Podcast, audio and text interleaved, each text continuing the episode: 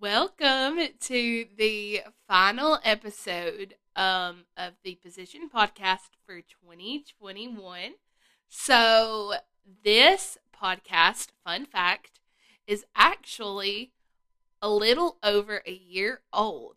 So, um, just over a year ago, I started this podcast, and um, it actually started in the closet you can actually go back and listen. Um, and I'm I talk about how I'm sitting in a closet. Um, it started in a po- in a closet in the home that I was living in uh, with uh, with some ladies from the church, and uh, I lived in this closet. Or I didn't live in the closet. I uh, did this podcast from the closet um, and it actually started with just holding the microphone in my hand and talking into my phone. And now I have a microphone, I have an apartment, and this whole thing has just grown into something so awesome, so incredible. And it, I look back at what all has happened in a year, and it has completely just blown my mind um, at how good God is. And um, so I wanted to start this podcast with just acknowledging God's goodness and his faithfulness and how incredible he is and what all that he has done in my life just over the last year. I mean, this podcast has actually been listened to in over three countries, which is bananas, completely and utterly bananas. Um, and um, then I have had so many people come up to me. I've made so many connections through this podcast of people who are like, I, I really listen to your podcast. It's it's something I really look forward to. Um, and just hearing that feedback is something that helps me just to keep going. You know, there's times in your life where you do something and it's hard to just stay committed no matter how much you really love to do it. There's always that kind of like, I don't know. I just, you know, and also with this podcast, I don't ever want to just do something in vain and um, just to talk, just to talk. I really want to come to you guys when I feel that I have something that needs to be said, um, either just for myself to hear it or for whoever listens to it to hear it. And it never fails. Every time I post something, somebody messages me and is like, that was for me and be it that it's for that one person or be it that it's for 500 people who listen to it if it was to help somebody it was totally worth it. So with that being said um i just wanted to again i just wanted to start this podcast off with acknowledging the goodness of the lord who he is who all he has been for me and in my life. Um because today we are going to talk about doubt. Um, doubt is a word that I have been, you know, just hearing over and over and over again, just that word doubt. And um, it wasn't until the other night, I'm trying to think of when it was. I think it was Sunday night. Um, it was either Sunday or Monday. I believe it was Sunday the Lord really just began to unfold this word of doubt and um, what it meant, um, what He showed me that it means. Um, maybe it's just for me, but um, He kind of, this is what I feel like He gave me. Um, so today we're going to talk about doubt. And doubt, um, what the Lord gave me, is demonstrating open uncertainty towards believing truth. So D O U B T. D demonstrating O open U uncertainty towards B believing T truth. So demonstrating open uncertainty towards believing truth. That's what I got for the word doubt. So when you think about doubt, um, you know, and I I began to kind of unfold this, and I sent this to Kristen, and she was the one who actually encouraged me to do a podcast on this. And um, you know, it was more confirmation to me that I needed to do it.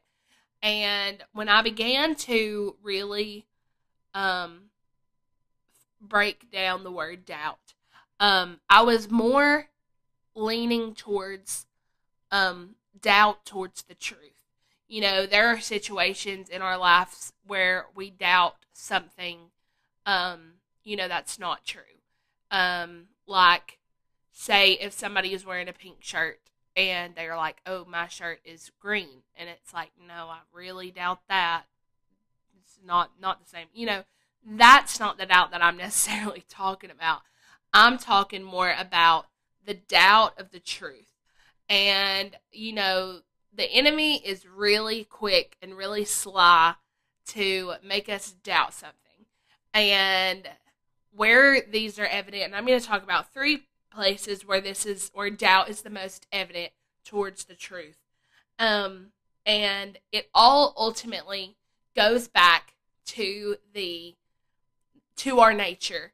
So back when Adam and Eve were in the garden, what did the serpent say to Eve back in Genesis 3?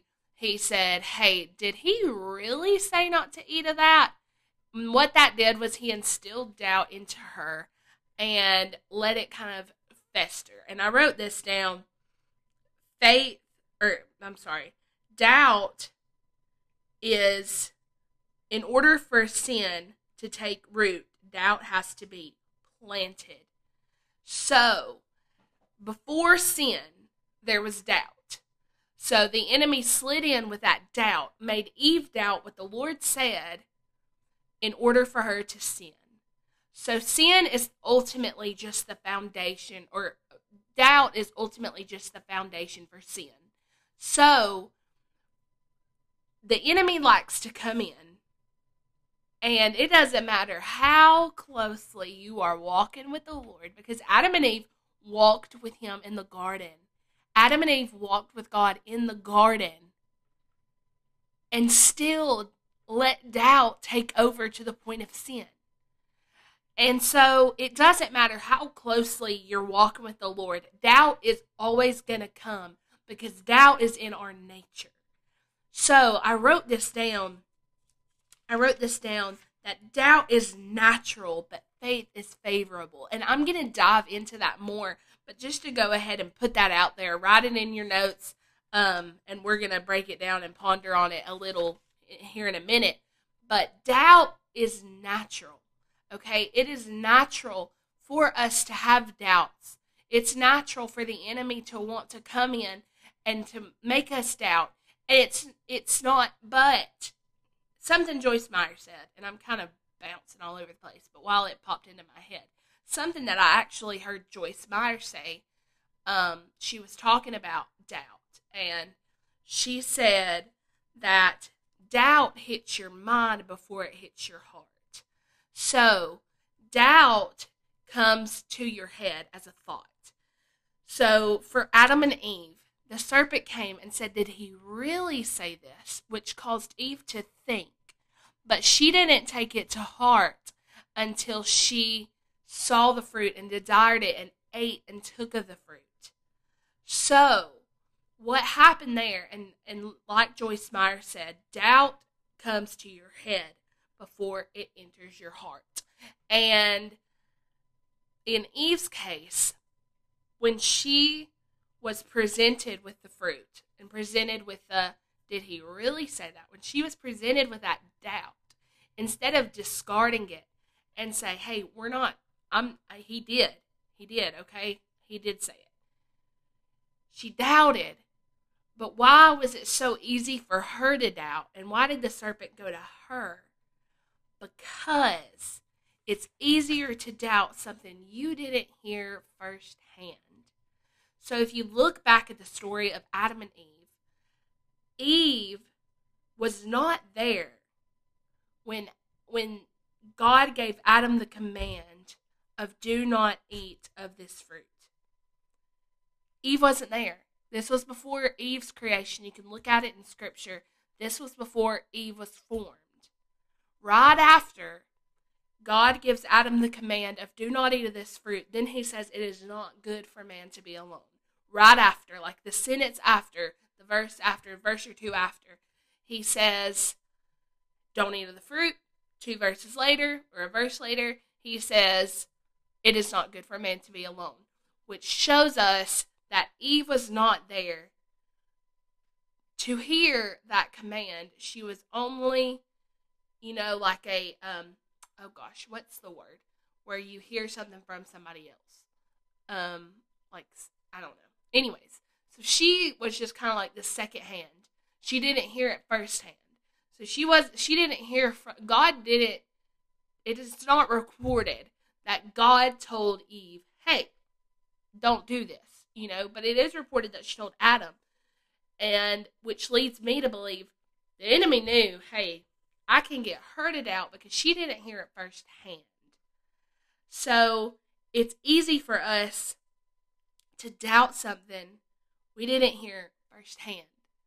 And so when I began to break down doubt and um, when I began to just kind of let the thought of doubt being the foundation for sin, I began to ask myself this question Is doubt sin? So I, I pondered on that question for probably longer than I should have or necessarily needed to. But as I began to unfold this word of doubt, I began to take it on as a sense of like a baby Christian because I have never sat down and looked into doubt and what it is and why it is what it is and who it is and how it how it comes and how you know how to combat it how to you know how we how we go through it and I began to just think on this thought of is doubt a sin is it a sin to doubt and I began to think on this topic and I began to kind of look it up. And I was going to ask a couple of people, is doubt sin, to see what they got. But then I was like, you know what? I'm going to dig into this a little bit on my own before I begin to ask other people because I don't want to form a thought on, uh, I don't want to form a thought based on what something something that somebody else said. Um, so what did I do? I began to um, go through scripture and see what the Bible says about doubt. And um, something that I um, came across is James 1 through 8. So we're actually just going to start in verse 2. So in James chapter 1, verse 2, it says this My brethren, count it all joy that when you fall into various trials, knowing that the testing of your faith produces patience. But let patience have its perfect work, that you may be perfect and complete, lacking nothing. If any of you lack wisdom, let him go to God, who gives liberally and without reproach, and it will be given to him. But let him ask in faith, with no doubting, for he who doubts is like a wave of the sea, driven and tossed by the wind. For let not the man suppose that he will receive anything from God. He is double minded and unstable in all of his ways.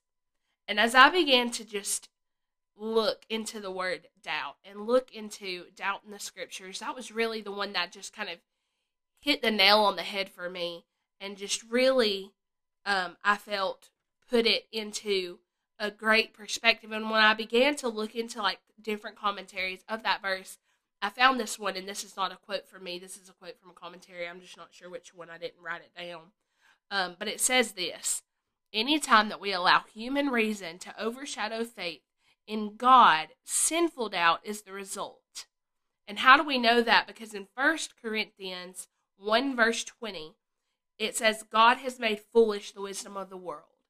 So ultimately, what that verse says right there, God has made foolish the wisdom of the world. It's that we cannot put our faith in things of this world because God has made foolish the wisdom of the world. So, in this, it says, anytime we allow human reason to overshadow faith in God, sinful doubt is the result. There are times and moments, you know, somebody can hand you a chocolate milkshake from McDonald's and say, hey, this has zero calories in it. And you're like, I just hi- highly doubt that. You know, that is not what we're talking about. That's not the doubt we're talking about. The doubt that we're talking about is say somebody comes up to you and says, "Hey, I have cancer." And I I I don't know what to do. And telling them, "Well, I'm sorry. Cancer is incurable and you cannot be saved." You know, most people die from it. Sorry. That is that sinful doubt and throwing away and completely discarding the things that the Lord is capable of because he is capable of so much more than what sometimes we give him credit for. You know, it's easier for us to say, hey, I believe that God is who he says he is. I believe he died on the cross. I believe that he rose again. But how often is it that when we're struggling financially, we say, God, I need you? Sometimes we do. But how often is it that when we go through a simple struggle in our lives, you know, say a coworker has treated us badly, or say, you know, we're just having beef with some family, maybe we're just struggling, and how often is it that we take those little things to God? We almost feel that it's an inconvenience for us, but in reality, us labeling something as an inconvenience is is labeling us is labeling that as a form of doubt. Sometimes we disregard and incon- we don't want to inconvenience God by taking him this little thing when he wants to help us. You know, you think about a father and a child.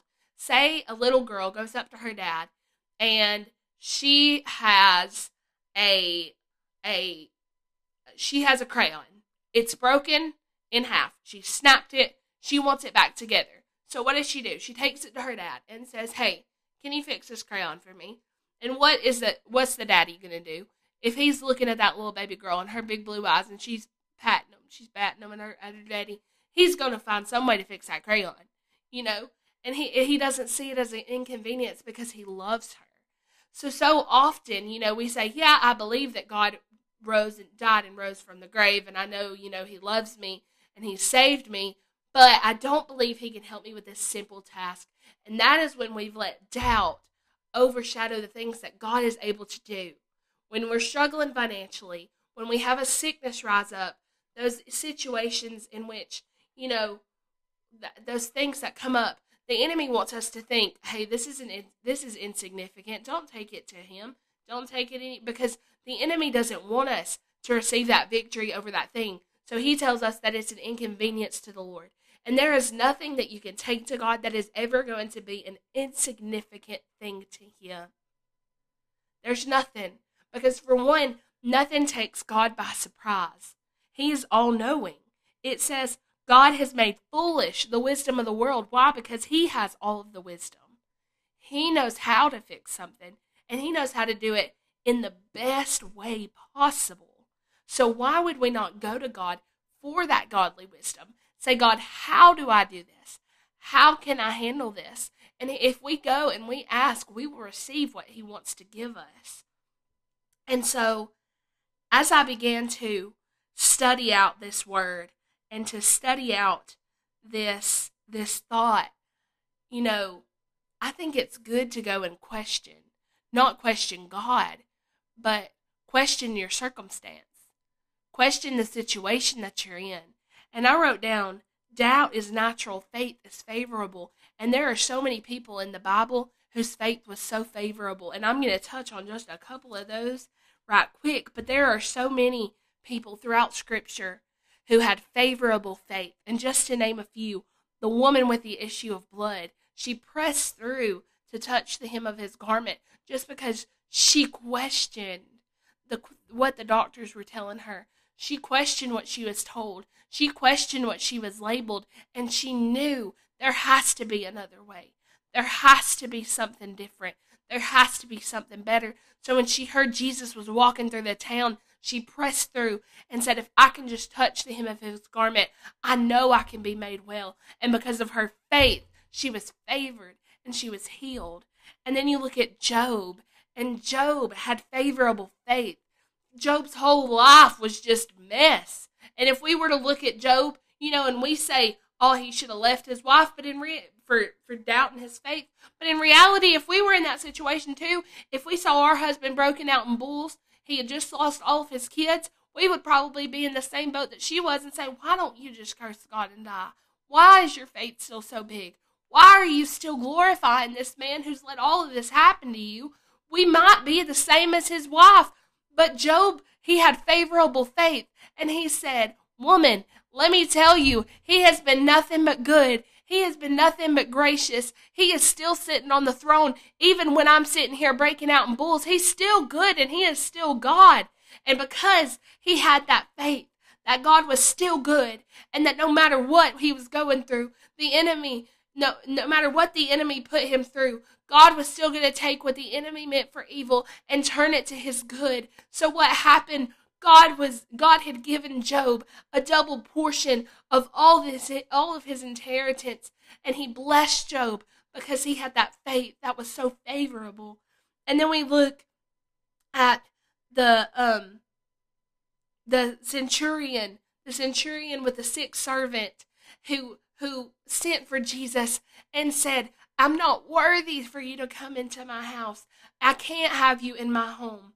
But if you can just say the word, I know that it'll happen. And the Bible says that Jesus marveled at his faith. And he said, No greater faith have I found in all of Israel.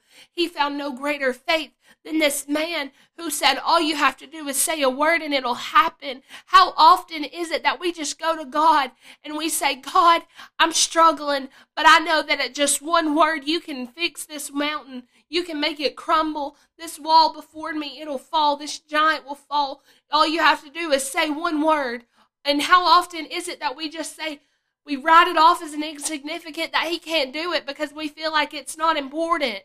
How often is it that we let the enemy tell us that it's not significant, that it's out of his way to come and heal our servant? How often is it that we listen to those lies of the enemy say, You are not worthy to get him in the house? Had the centurion listen to the lies of the enemy, you know, or let me let me rephrase that. Had the centurion stayed in that mindset of I am not worthy to have him in my home and just stopped there,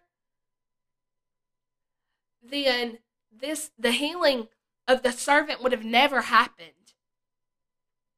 But what he said was, I'm not worthy to have you in my home. But I know you don't have to be in my home to heal my servant. And because of those words of, but I know, sometimes we look at our situation, we look at our circumstance, we look at who we are, and we say, God, I'm not worthy for you to help me the way that you sh- that I need you. But I know that you love me so much that it gives you pleasure to help me. It gives you pleasure to love me. It gives you pleasure to see that I am at peace. It gives you joy to know that your child is secure. And I know that you are the one who can supply all of my needs. But sometimes we stop at I'm not good enough. I'm not worthy for him to clean me. I'm not worthy for him to come into my house. I'm not worthy for him to save my servant. I, I don't deserve it. I didn't earn it. But still, I know. But still, I know that he can and he will. And if I ask, I will receive it. Even though I didn't earn it even though I don't deserve it. Even though I don't deserve for him to heal my servant. Even though I don't deserve for him to heal my situation. Even though I don't deserve for him to fix the what I'm in. Even though I don't deserve for him to wash me clean. Even though I don't deserve it. Even though I didn't I've I've messed up so many times. I've struggled. I've looked this way and that way. I've battled. I've wrestled. And I don't deserve it. But I know with one word, His glory can be shown. And with that faith, we receive favor. because doubt is natural. Doubt is a natural thing. Doubt is the foundation to everything. All the sin that is built up over years, doubt was the foundation of that. And we we have the ability to cancel that doubt when it hits our mind before it even touches our heart. We have that ability to say, Hey, I know what he's done before. One of my favorite songs in the whole world is Too Good to Not Believe. And it's a newer song, but every single word is so good. And I listen to it when I'm feeling doubtful. And it says, I believe you're the wonder working God. And you heal because you love. After everything I've seen, after everything I've seen, after everything I've heard, after everything, all the miracles that I have seen, you are too good to not believe. And that's what the woman with the issue of blood said. She said, I don't care what the doctors say because I hear of the miracles that this man performs. And if I can just touch the hem of his garment. And the centurion, he said, I, I, I know that they, that the doctors say that she's going to die. But at the mention of a word from his mouth can heal my servant. And I know, I know I'm breaking out into bulls. I know Job looked at his wife and said, I know you think I'm not aware. You think I've not lived this. Do you think I don't know that my children are dead? Do you think that I don't know that I'm breaking out into bulls? But do you not think that I have not considered all the beautiful works of the Lord that have taken up taken place prior to this event? Have you not considered all the things in which God has done? Look back at the bigger picture.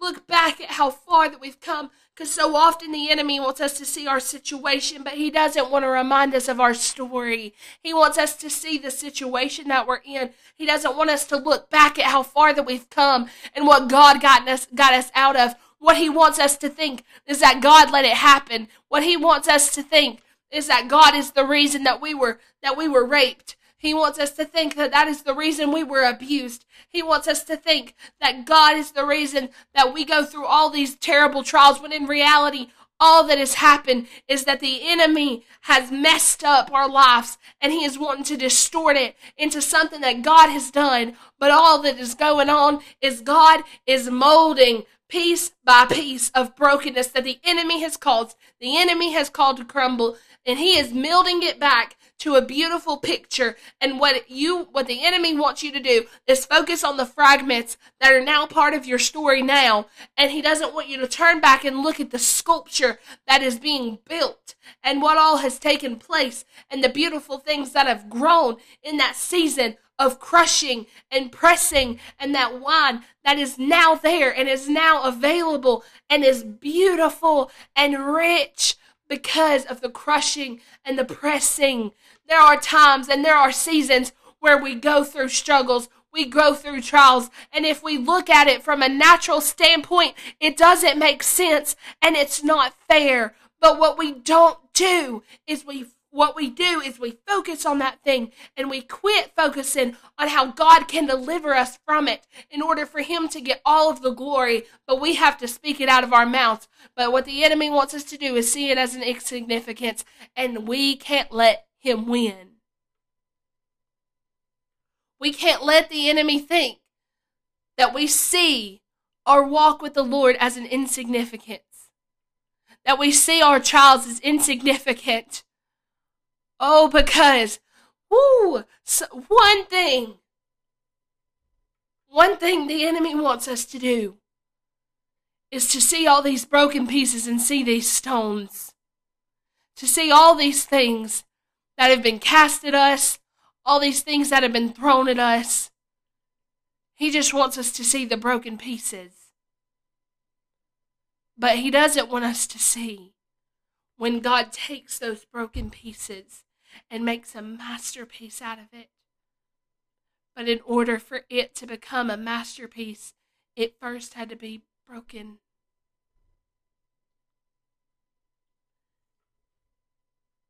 I don't know how I got off on all this. I don't know how I got this far off of my notes, and I'm not off of my notes. I'm, you know, I'm I'm completely on track with whatever the Lord wants to say. Whew. Jesus. In order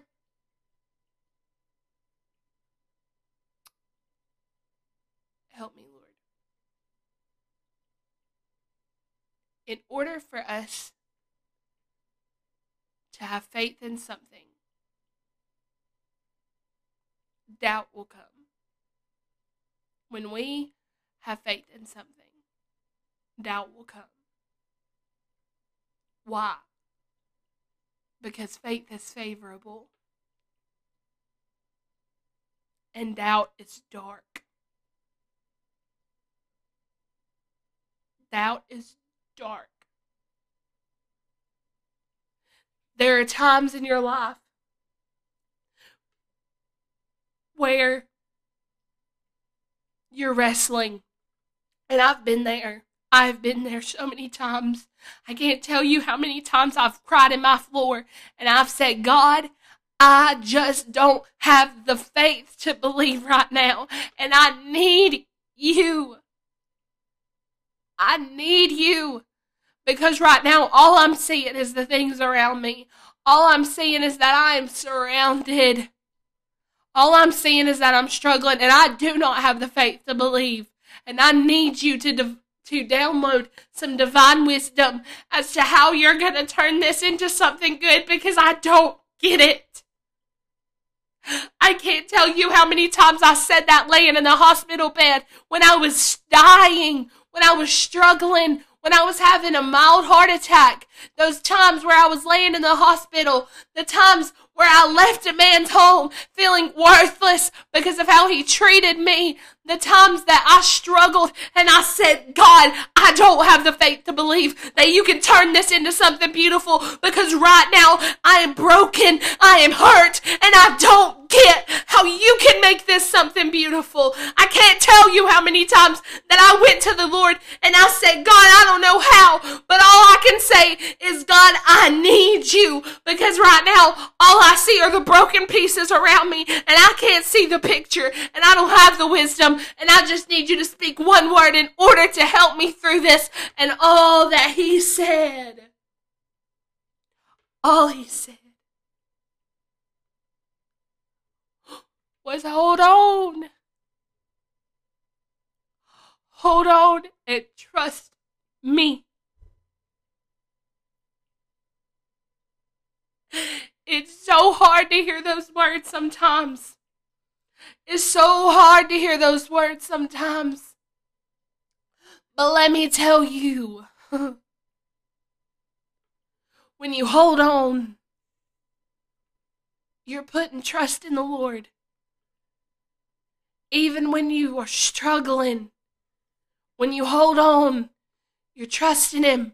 You're giving Him that faith, even though it's hard. Even though it's hard.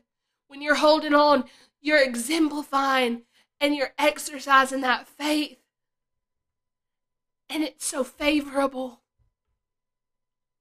just to go to the Lord and say, God, I just need you to do something, to speak a word. I need a form of wisdom. Sometimes the only wisdom that we'll get is just hold on, because it's coming. Sometimes the only wisdom we get is it's coming.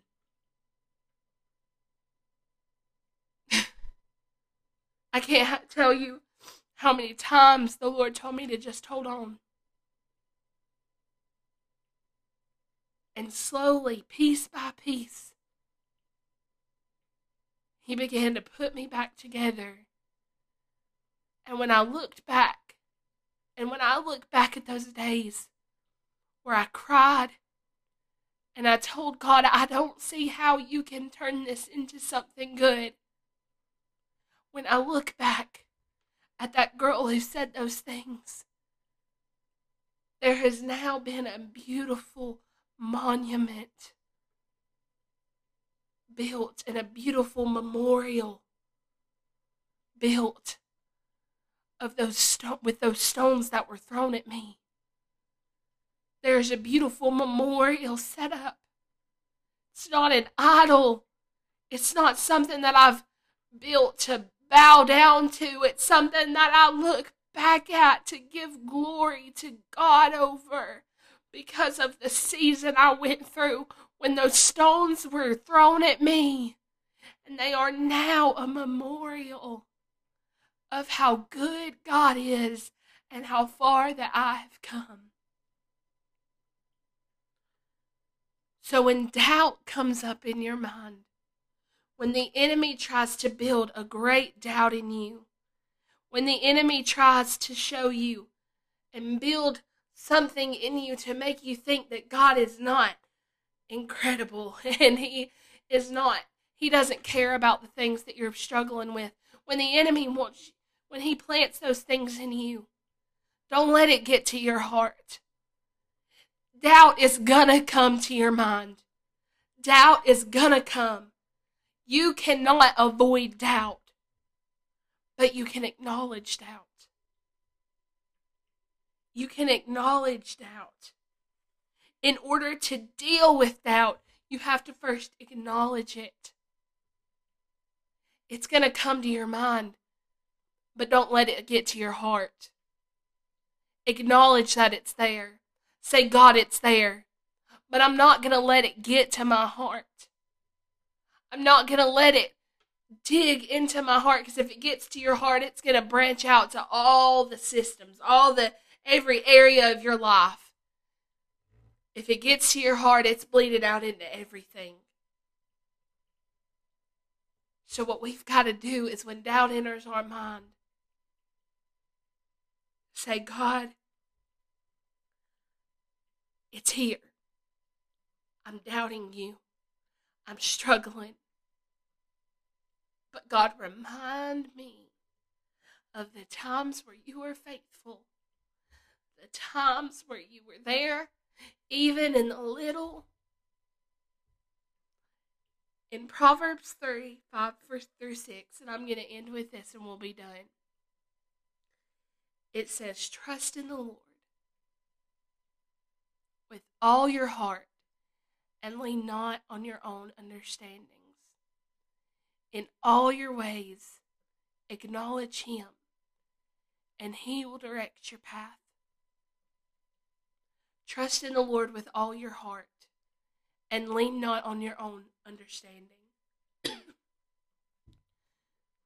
our understandings are in our mind, and when we lean on our understandings, we are leaning we are leaning on our thoughts.